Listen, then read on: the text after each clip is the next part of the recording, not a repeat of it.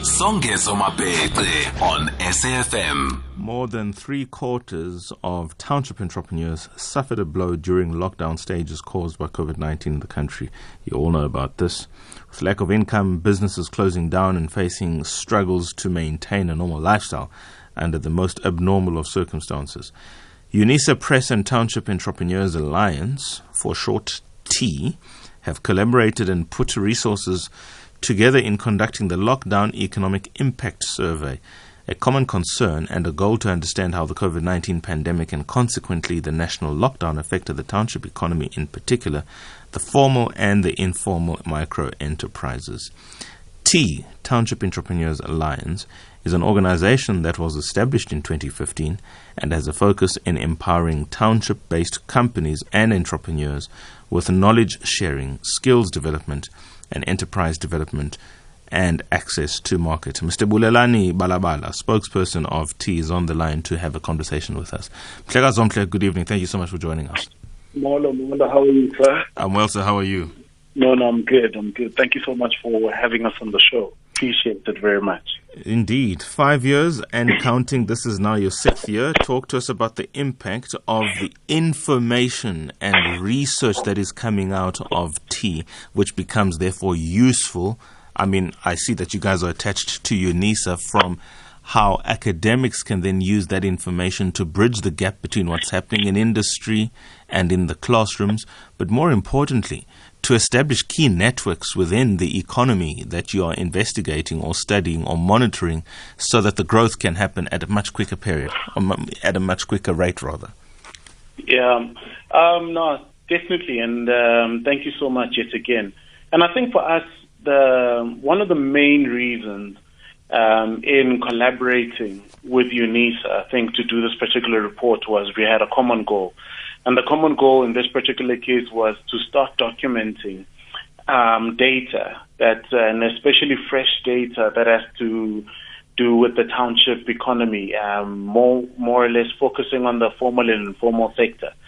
And I think it became very important because I mean I think you'd go onto any search engine or Google or whatsoever, and then you search out information which is pertaining to the township economy or rich data. It becomes very difficult for anyone to find the rich data. But I think over and above that, it becomes very difficult for policymakers or people who are within the enterprise supply development space, transformation and BEE for them to develop policies, not even just policies, but programs that will speak to the actual problems that um, township and rural entrepreneurs are faced with. And I think just on the back of our conversation, I wanna, I wanna, I wanna latch on to what the Minister of Finance touched on in his uh, delivery of the state, in his delivery of the budget speech, where he then said the economy, um, sorry, the driving force of our economy is solemnly in the hands of um, small um, small businesses, and I'm paraphrasing. Mm. And I think at some point the president also mentioned such a thing. And I think one of the biggest things for us is for that to move from just being conversational pieces to actual, um, so so that it transitions to actual practicality where small business, um, township and rural business are also given an opportunity to participate. And I mean, I think in some of our key findings in the report, I mean, the first one there would be, I mean, 77% of uh, entrepreneurs in the formal and informal sector had no source of income during the lockdown, um, and which resulted in them drawing way below 5,000 rand monthly. And I mean, we were, I mean, I mean, uh, it goes without saying that uh, this then becomes very, it becomes very scary because I mean, how much does it cost to fill a grocery cart? You know, um, at the mm. end of the mm. month. You know, it's well, it's well, it's well above 3,500, but, um, with the, these particular entrepreneurs are put in an environment where they are unable to even feed themselves. And I mean, that in a, largely that in itself might not necessarily be by the government's doing, but we believe that they could have created a better enabling environment so that these entrepreneurs could thrive.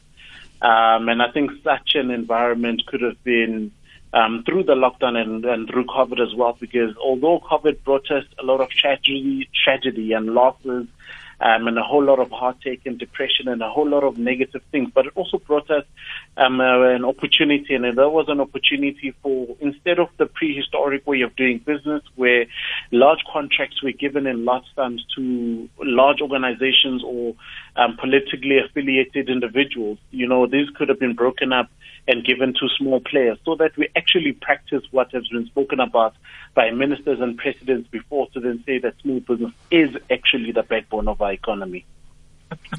Let's talk about something which I've always wanted seeing happen, but I at least have very little, if any, influence in it.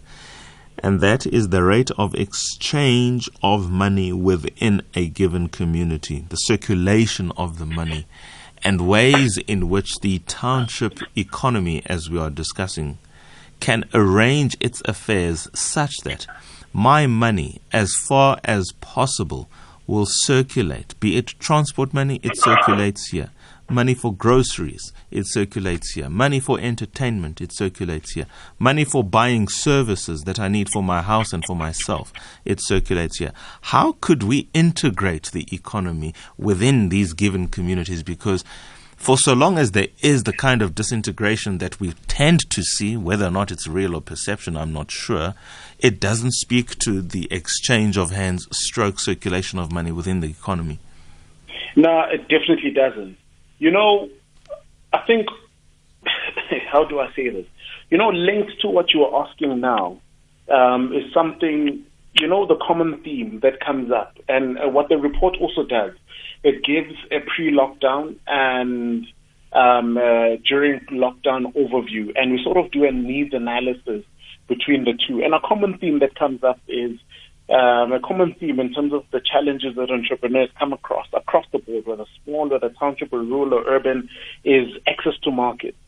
And I think in tying it up with the question that you're asking right now, you know, how do we how do we make sure that the money gets to the hands of the of the people who live reside within that particular economy. And I think most importantly is to understand that we have looked at it wrong, in my view. Right, the view has always been I need to get my product on a large retailer shelf space so that I get market access, and I need to be on brand X, Y, and Z platform for me to gain market access, meaning gaining clientele. And I think the view needs to then start from a point where we realize that we are the market that we are looking for, right? And that's number one. Number two, it's also to then start to understand that that one rand, that five rand, that ten rand that we have in our pocket, that's power. It's called buying power.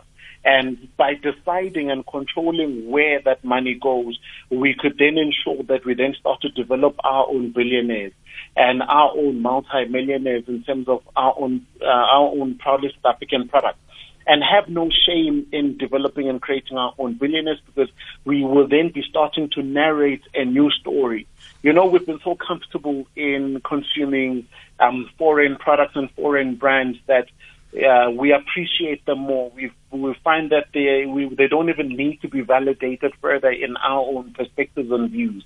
But whereas if you have an almost sort of fried chicken and there's actually such um, a business out in KZN, we want to ridicule it. We want to question its compliance. We want to question its health certification and so on and so forth.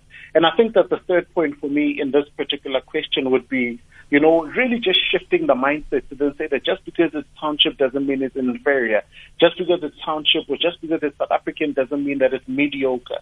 And I think it starts with us holding our own products, holding our own brand to a higher standard that instead of just moving to strike, let's move to develop, let's move to advise, and let's move to assist the brand to get to where we want it to get to. But the standards question, which was your second point, it's it's not a, a, a point that can be just dismissed as no. just, um, if you like, pessimism. I mean, there, there, there is value in having standards that are readily ascertainable because it does pose dangers if that isn't even at all factored into the local economy. And I'm not talking about the township economy, I'm talking about any economy. Any economy needs to establish standards. Yeah, I mean that's definitely true. But think about it this way, right? You know, of the of the large sums, I mean, in the past six years, we've worked with over forty-eight thousand um, township and rural entrepreneurs, and one of the key things that we have found with these entrepreneurs is that they've got skin in the game. So mm-hmm. these are not entrepreneurs yes. whose primary issue would be we need funding to start. So they've already started and they've already started putting things together. Um, I agree with you. You know, um, compliance is a critical thing. Um, maintaining industry standards doesn't matter what industry you are in becomes a very critical thing. But I think over and above that, we then need to then create an almost level playing field or equal opportunity, at least at the very least, uh, for these entrepreneurs to compete. And I think the conversation in and itself doesn't need to be segregate a piece of the pie and just separate it for these entrepreneurs because these are our sort of kindergarten of entrepreneurs. But I just think it primarily is to then say the perception or the view at which these entrepreneurs are viewed at needs to then ideally change because they don't necessarily need the level to, the level in and itself to be um, the, the playing field in and itself to be level because they are ferociously going into the market day and day just looking for an opportunity to deliver and they're consistently delivering and I think ideally what we are then saying is that if you put them in an opportunity if you put them in a place to deliver they will deliver, and that has been seen consistently. And I think my big driver behind this is to then say, you know, someone would say, someone would then ordinarily say in a boardroom setting, you know, Bulelani, get us 20 or 30 entrepreneurs, but, you know, just make sure but just make sure that whatever list of entrepreneurs you bring are people who've got expertise, experience in a certain in a, in a certain industry, in a certain category, and they must not fail us. And what I've always said is and what I've always said is allow a room and an opportunity for improvement. And the reason mm. why I say that is, you know, there is no perfect product. You know, I walk into brand X, Y, and Z and I buy a brand new cell phone, an esteemed brand in a couple of months, a couple of days, it gives me a problem. I walk out of dealership X, Y, and Z and a couple of days later, it gives me a problem. Those brands are not necessarily chastised as much as local brands, whether they are black, Indian, white, or whatever the case. And I think that, which is why my biggest stance of footing would be on let's change, let us not move to strike with our localized brand, but let us move to educate, inform, and assist so that we then start to develop and build our own product. Final question. This is something somewhat removed, but very much still intrinsic to the nature of the conversation about township economies. It is, for the most part, a very cash based economy, if any of my experiences are anything to go by. With the developing technologies and the fact that whilst cash was king back then, that argument is probably being challenged in the arrival of new technologies, including Bitcoin and fintech. How can then the masses of the people in that environment adopt new payment methods, one for their safety? But also to inculcate a different culture which the world now requires and is moving towards? Um, I think number one, it's it's noting uh, a critical thing that has come up during the lockdown, right? And that is, I think, largely you probably heard it as well, is the fact that the world is no longer going to be the same again, and we have entered into a new normal. But the reality is, for quite a large number of um, not just entrepreneurs, but people who reside in rural communities or even in the township. That is not the, the true reality of um, of what is happening now. Yes, we have to wear a mask and we have to sanitize, but I think from an accessibility perspective, things just got a little bit harder because where the entrepreneurs are able to access the infrastructure, um, the biggest challenge now comes up, which is the rising data costs that become um, that become very exclusionary in terms of them participating in any sort of in any sort of market opportunities that are out there because everything would then sort of be uh, positioned as online. And I think one of the key things in in them being able to participate in new payment methods. I mean, largely so. Majority of these payment uh, gateways or payment methodologies are driven by uh, driven uh, driven by online. So they are digitized. I mean, the days of having a G- GPS linked or Bluetooth linked speed points are sort of over with the entrance of your Yocos, your iKhokhas, um, your FNB Speedies, and the so, so and so forth in the market. And I really think investing largely in this consumer educating in terms of how to maneuver around digital, uh, how to maneuver around the digital economy becomes very critical. But I think over and above that, creating infrastructure um, for these entrepreneurs to be able to deal becomes twice as uh, critical so that it becomes more accessible for them to participate and for them to even move and grow their businesses. Fantastic. Let's leave it there. But uh, sorry, I can't not ask this question.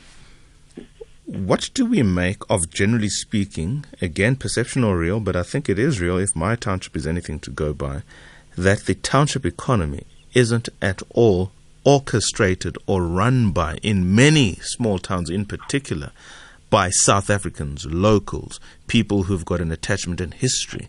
The immigrant African community and Asian community is having a field day. I'm not saying that's an issue or not, but how do we get to that point? And what, if it is in the report, are the institutional failures that have allowed the locals to be replaced as they have been? You know, you, you know, I think you, you touch on something which is very, you touch on something which is very critical. And I think it goes back to, I think it goes back to one of the points that have come up in our report, which is where anything, anywhere between 36 to about 64% of the entrepreneurs have then said that a more coordinated and centralized approach to support um, to support and alleviating the entrepreneurial need will become very critical in them achieving their next level of growth. And I think one of our ways of interpreting, or sorry, interpretation, um, and unpacking that would be to then say one of the one of the great things that um, I mean, I'll, I'll mention them, the Somalians and the Pakistanians have done in terms of um, them operating these spaza shops in the township is how they group themselves and sort of um, they're grouping themselves that sort of allowed them to get a level of buying power. And I think we've sort of then seen that as, as a way of doing business. And I think it's the, the, the, the, the Jewish economy and so on and, and other, other, other races, how, how they've been a, how they've been um, edified in terms of grouping themselves. And I think the biggest thing in in in, in itself is for us to then start to understand the fact that when we work, um, when we work as yeah. a pack, and when we work together, we're able to unlock uh, the buying power. And I think over and above that, it's understanding that collaboration in and itself is a new innovation and working together to unpack opportunities becomes very powerful. Back in the days when you saw a neighbor or umaki, as we'd say, doing what you do, you would hate them or you would fight with them or you'd say that they were jealous of you. But those days are over and we now need to start to understand that as South Africans, the best way to move forward, you know, I think there's a saying that says that if you want to go far, go alone, but if you want to go further or greater, I'm, I'm, I'm butchering it up, but go uh, at it together. No, I've got you. I've got you. May I just call for the end of this program because now my producer's in my ear. It is interesting. We'll have to have a take two of this because I mean some of the issues that are raised here do merit real and deep conversations because they can speak to even the structure of the South African economy and that there are at least two, three pick a number economies within the South African economy. Bulelani, sir, thank you so much for your time. Much appreciated. No, Thank you so much. Sir. Indeed. Mr. Bulelani Balabala, spokesperson of the Township Entrepreneurs Alliance, TEA affiliated to the UNISA Press.